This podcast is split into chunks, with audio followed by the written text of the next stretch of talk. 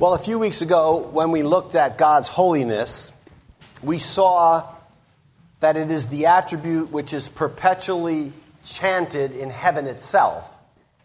Holy, holy, holy is the continual cry.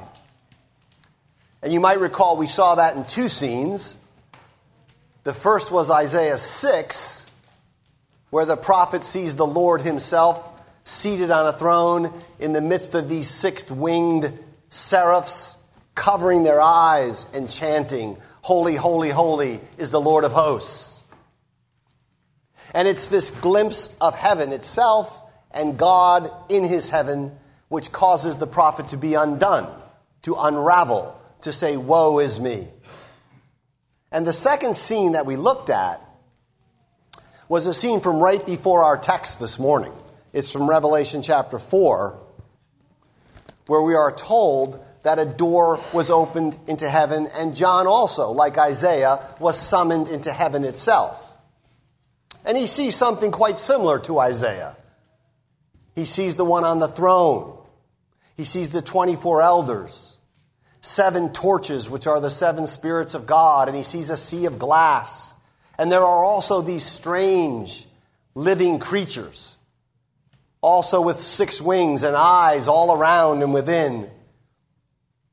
And just like Isaiah's seraphs, these creatures also never cease to say, Holy, holy, holy is the Lord God Almighty. Now, heaven, the heaven glimpsed in these scenes, is a created place. It's the place where God's glory uniquely dwells, where his, his radiance, his infinite, eternal, unchangeable majesty floods this place, fills heaven itself. And this is why even a glimpse of it creates a kind of beautiful terror. And I said before, but I, I, it's a firm conviction of mine that the recovery of this thick, hyper real, wildly populated heaven, right? There are myriads of angels. There are the saints uh, who are departed, the just men and women made righteous, right? The church of the firstborn is enrolled there. It's a wildly populated place, and it's lit up with the immediate effulgence of the face of God, recovering this thick heaven is one of the great needs of the church in our day.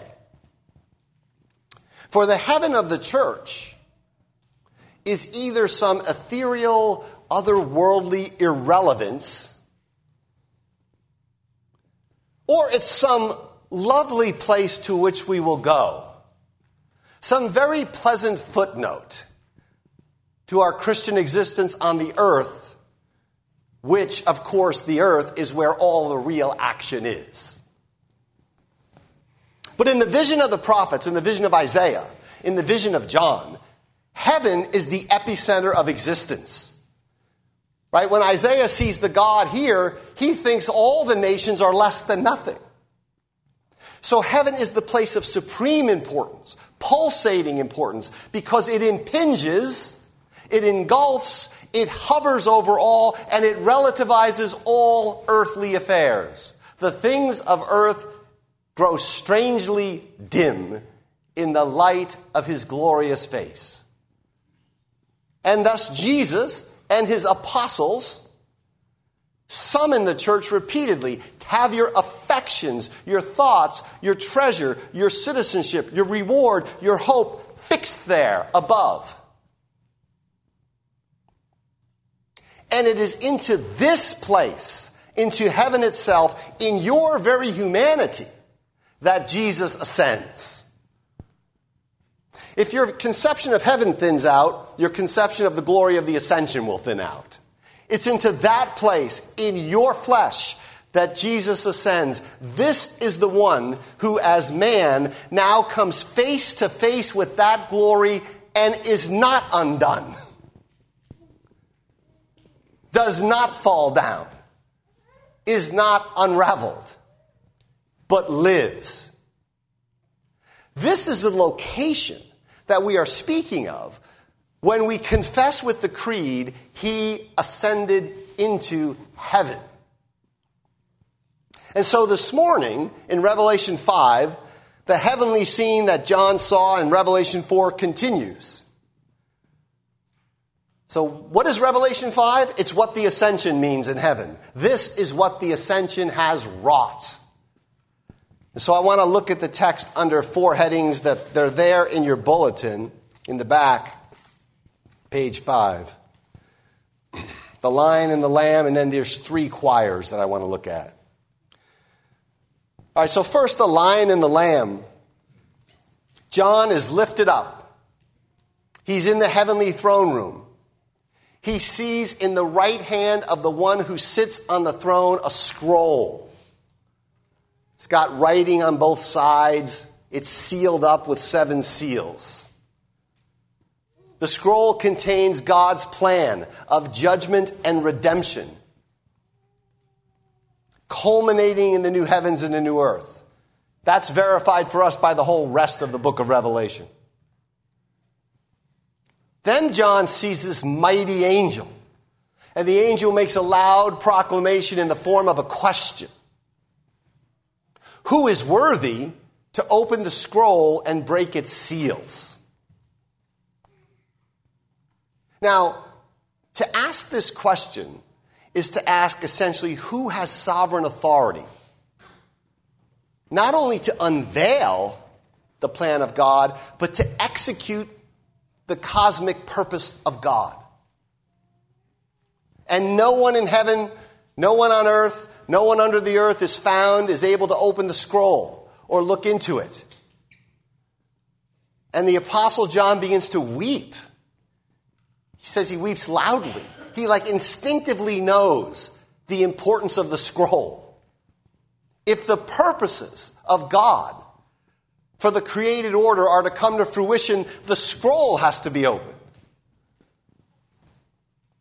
Then one of the elders, the elders here are heavenly representatives of the church. One of the elders says to John, Do not weep. See, the lion of the tribe of Judah, the root of David, has conquered. So the Messiah is like a, is a lion. He's a victorious warrior king. And his conquest, his triumph, his victory is the basis of his worthiness, of, of his fitness to be the executor, the sovereign executor of all the purposes of God concealed in the scroll, to be the master and the Lord of history, to be the Alpha and the Omega. And then what comes next is crucial in the scene, and it's absolutely astonishing. I think it's crucial for grasping the message of Revelation, but it's also crucial for grasping the nature of Christian existence in the world, the Christian life. John looks and he sees in the middle of this scene not a lion or a military warrior, but he sees a lamb he sees the Passover lamb. He sees the suffering servant lamb of Isaiah 53.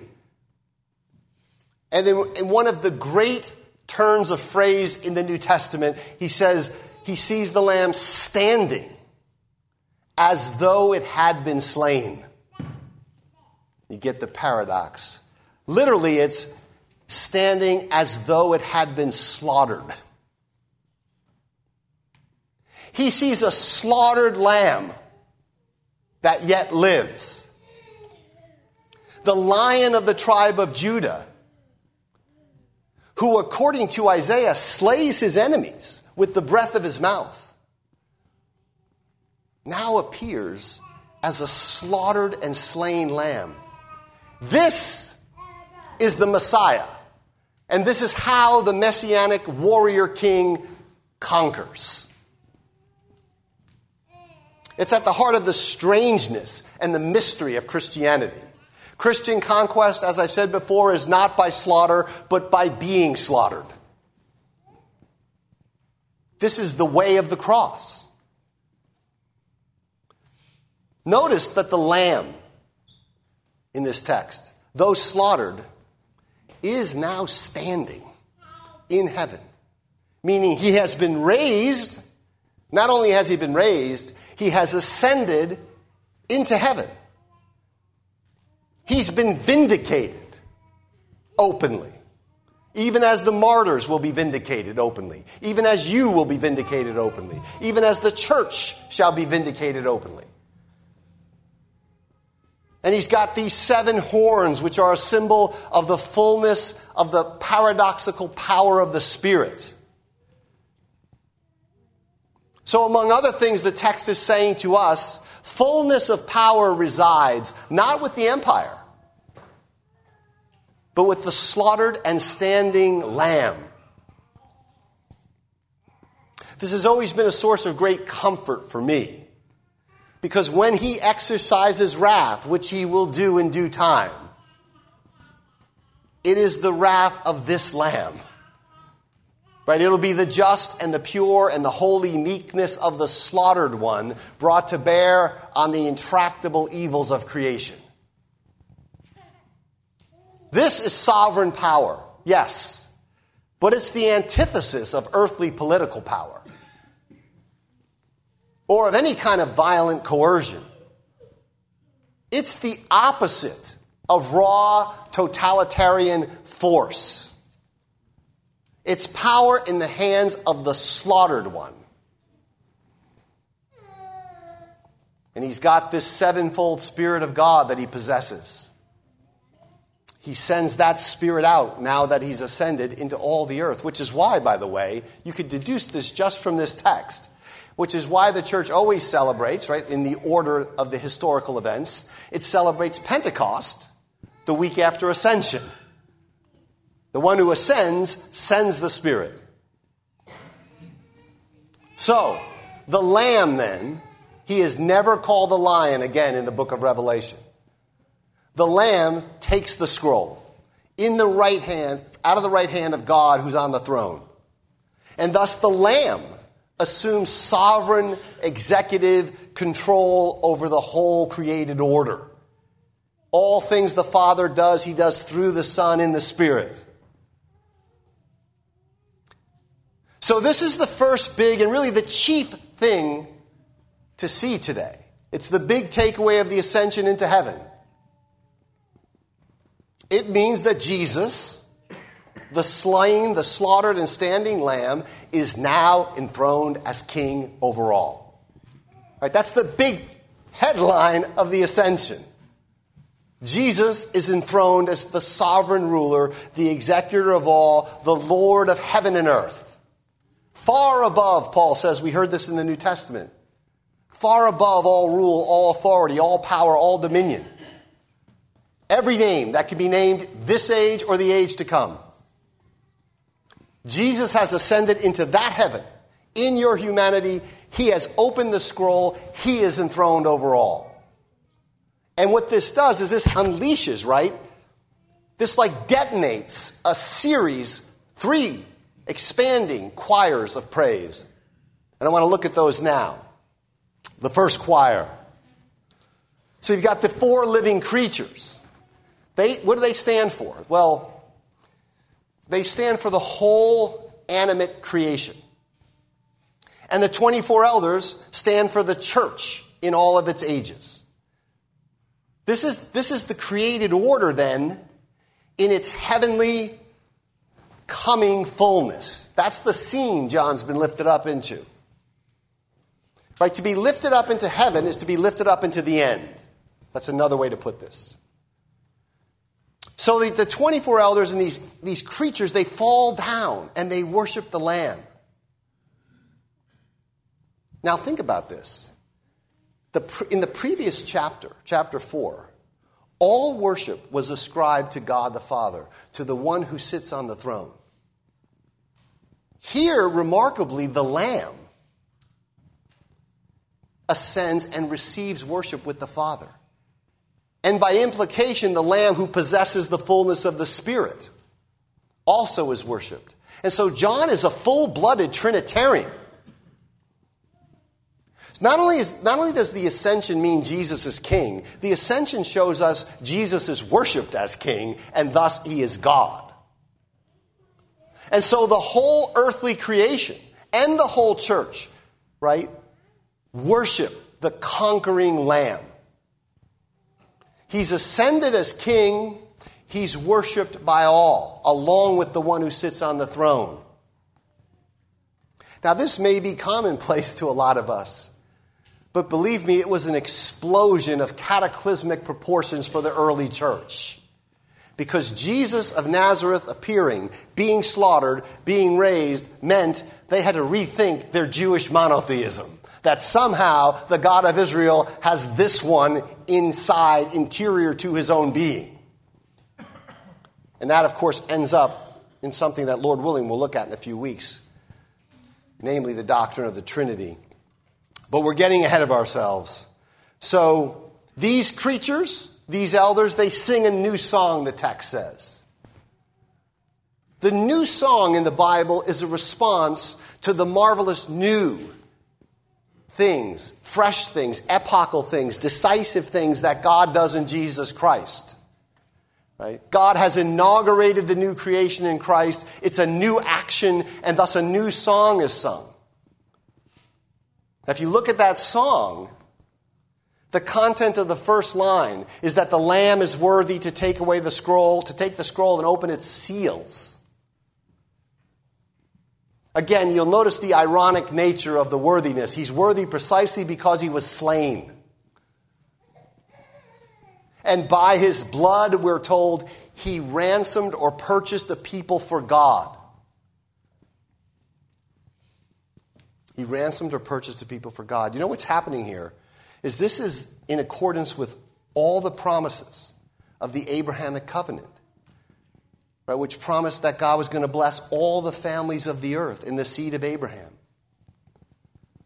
This is the Lamb ransoming a Catholic, universal, multicultural people. He has purchased, right, at this price this exquisite price, this infinite price. He's purchased, the text says, a people.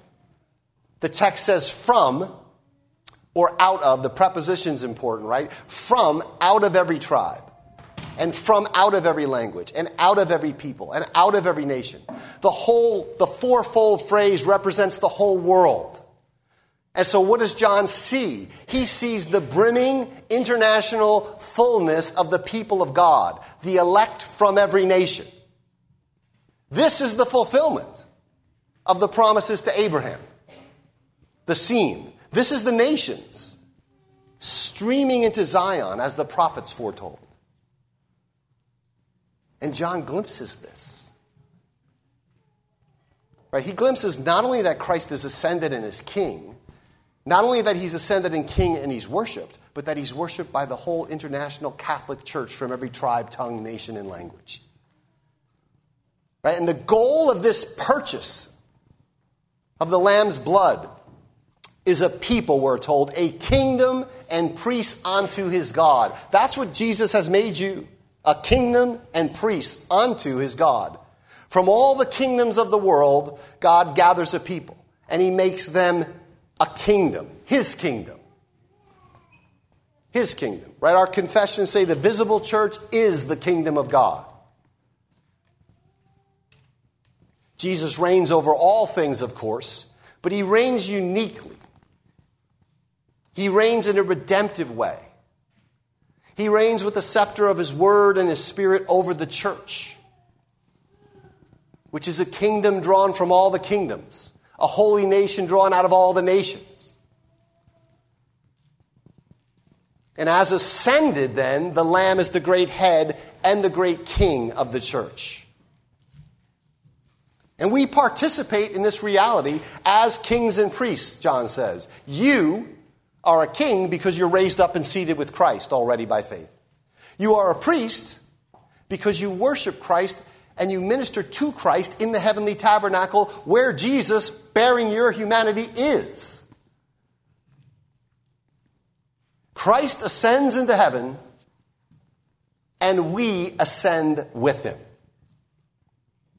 Right? The Heidelberg Catechism says this when it talks about the ascension.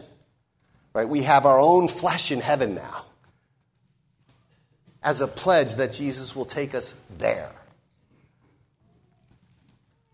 Yet the redeemed will ultimately, the text says, when heaven descends, when the veil between heaven and earth is torn, at Christ's coming, they will reign on the earth. They're not reigning on the earth at the time John writes, but they shall reign on the earth. This is the first choir. But it expands because the ascension is the crowning event, the culmination of the whole pilgrimage of our Lord in his descent and his ascent back to glory. And so this John runs out of words, he runs out of images, he runs out of scenes to communicate the splendor of it. So you have the second choir, John looks and he hears, and in addition, in addition to the representatives of the whole animate creation and the whole church, he hears the voices of many angels, we're told. And he, you know, he doesn't have a Greek number big enough to tabulate what he sees. So he just piles up the largest numbers, the largest Greek numbers he has at his disposal. Myriads, it gets translated into English this way, right? Myriads and myriads, thousands and thousands. Like the biggest number I can come up with. An innumerable host of angels. Heaven is such an interesting place, just as an aside. There's like an innumerable host of angels one of whom you could be fascinated with probably for a millennium. But John sees just an innumerable flock of them. And they, they say with a loud voice, this is in verse 12. This, here we're increasingly moving to a crescendo. They're singing in harmony, Worthy is the Lamb who was slain. And so now the praise of the Lamb is filling the heavenly sanctuary. But notice this, right? It is still the Lamb it is still his immolation, his execution, which is the central object and the cause of worship, even though he's ascended into heaven itself. It's really important to get this right. The imprint, the stamp of the cross is a permanent feature of worshiping the nail scarred, slaughtered, but standing one. Contrary then to the emperor, the emperor and the Roman emperor would have regional choirs, if you will, that would sing his praise. Contrary to the emperor, they are ascribing all praise to the Lamb. He gets all the attributes of kingship, and that's the, that's the importance of this, those next seven terms. There's a four plus three pattern in this text. The first four terms power, wealth, wisdom, might normally ascribed to the empire are attributed to the Lamb.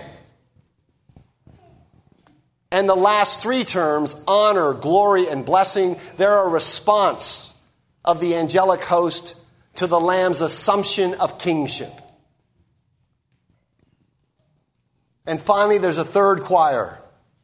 And here, the singing, the worship becomes cosmic, fully inclusive. John hears, notice what he says, he hears every creature in heaven. Ultimately, the ascension bears down on every creature. It's not just something Christians celebrate off in the corner. Ultimately, the ascension means this every creature in heaven and on earth and under the earth and in the sea. And just for effect, just for effect, John throws in the completely redundant phrase, and all that is in them every creature that's in the sea and all that's in the sea. To drive home like the universal acclamation, he hears them say, To him who sits on the throne, that's God the Father, and to the Lamb, be praise and honor and glory and power forever. The Lamb again receives the same adoration as him who sits on the throne. The ascended one is worshiped as God. And here, the ascription of praise to this one is unending, forever and ever. So, this glimpse that John gets is nothing less than an anticipation of the future universal acclaim, right, that the Lord God and the Lamb shall receive. Right? Philippians chapter 2, for example. Which, by the way, is citing Isaiah 45. Paul's citing the prophet Isaiah there.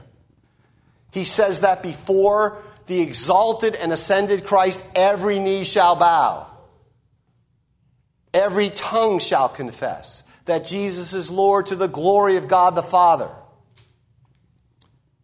This is the fulfillment of the prophetic vision of the universal worship of God by the whole earth, by the whole world. You might know that in Romans 14, Paul also cites Isaiah 45. He speaks of every knee bowing and every tongue confessing there, and he makes it clear that that occurs at the final judgment. That's what you're looking at here.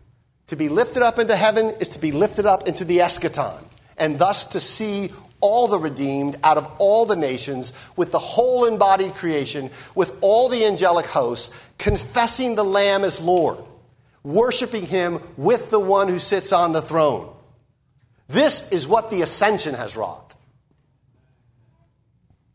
It's one of the most exhilarating scenes in all of Scripture. There's a famous New Testament scholar in the UK who tells the story of going into the, I forget which cathedral it was, but some grand cathedral in, in the UK. And he's walking in with the other minister for some service they were doing. There were two ministers doing it jointly. And he said, You know, our New Testament reading is from Revelation 4 today. I think it's one of the two greatest texts in the Bible. And the other minister said, Well, what's the second one? And he said, Revelation 5. Like 4 and 5. This is one of the most exhilarating scenes. And what, but what I want you to grasp is simple.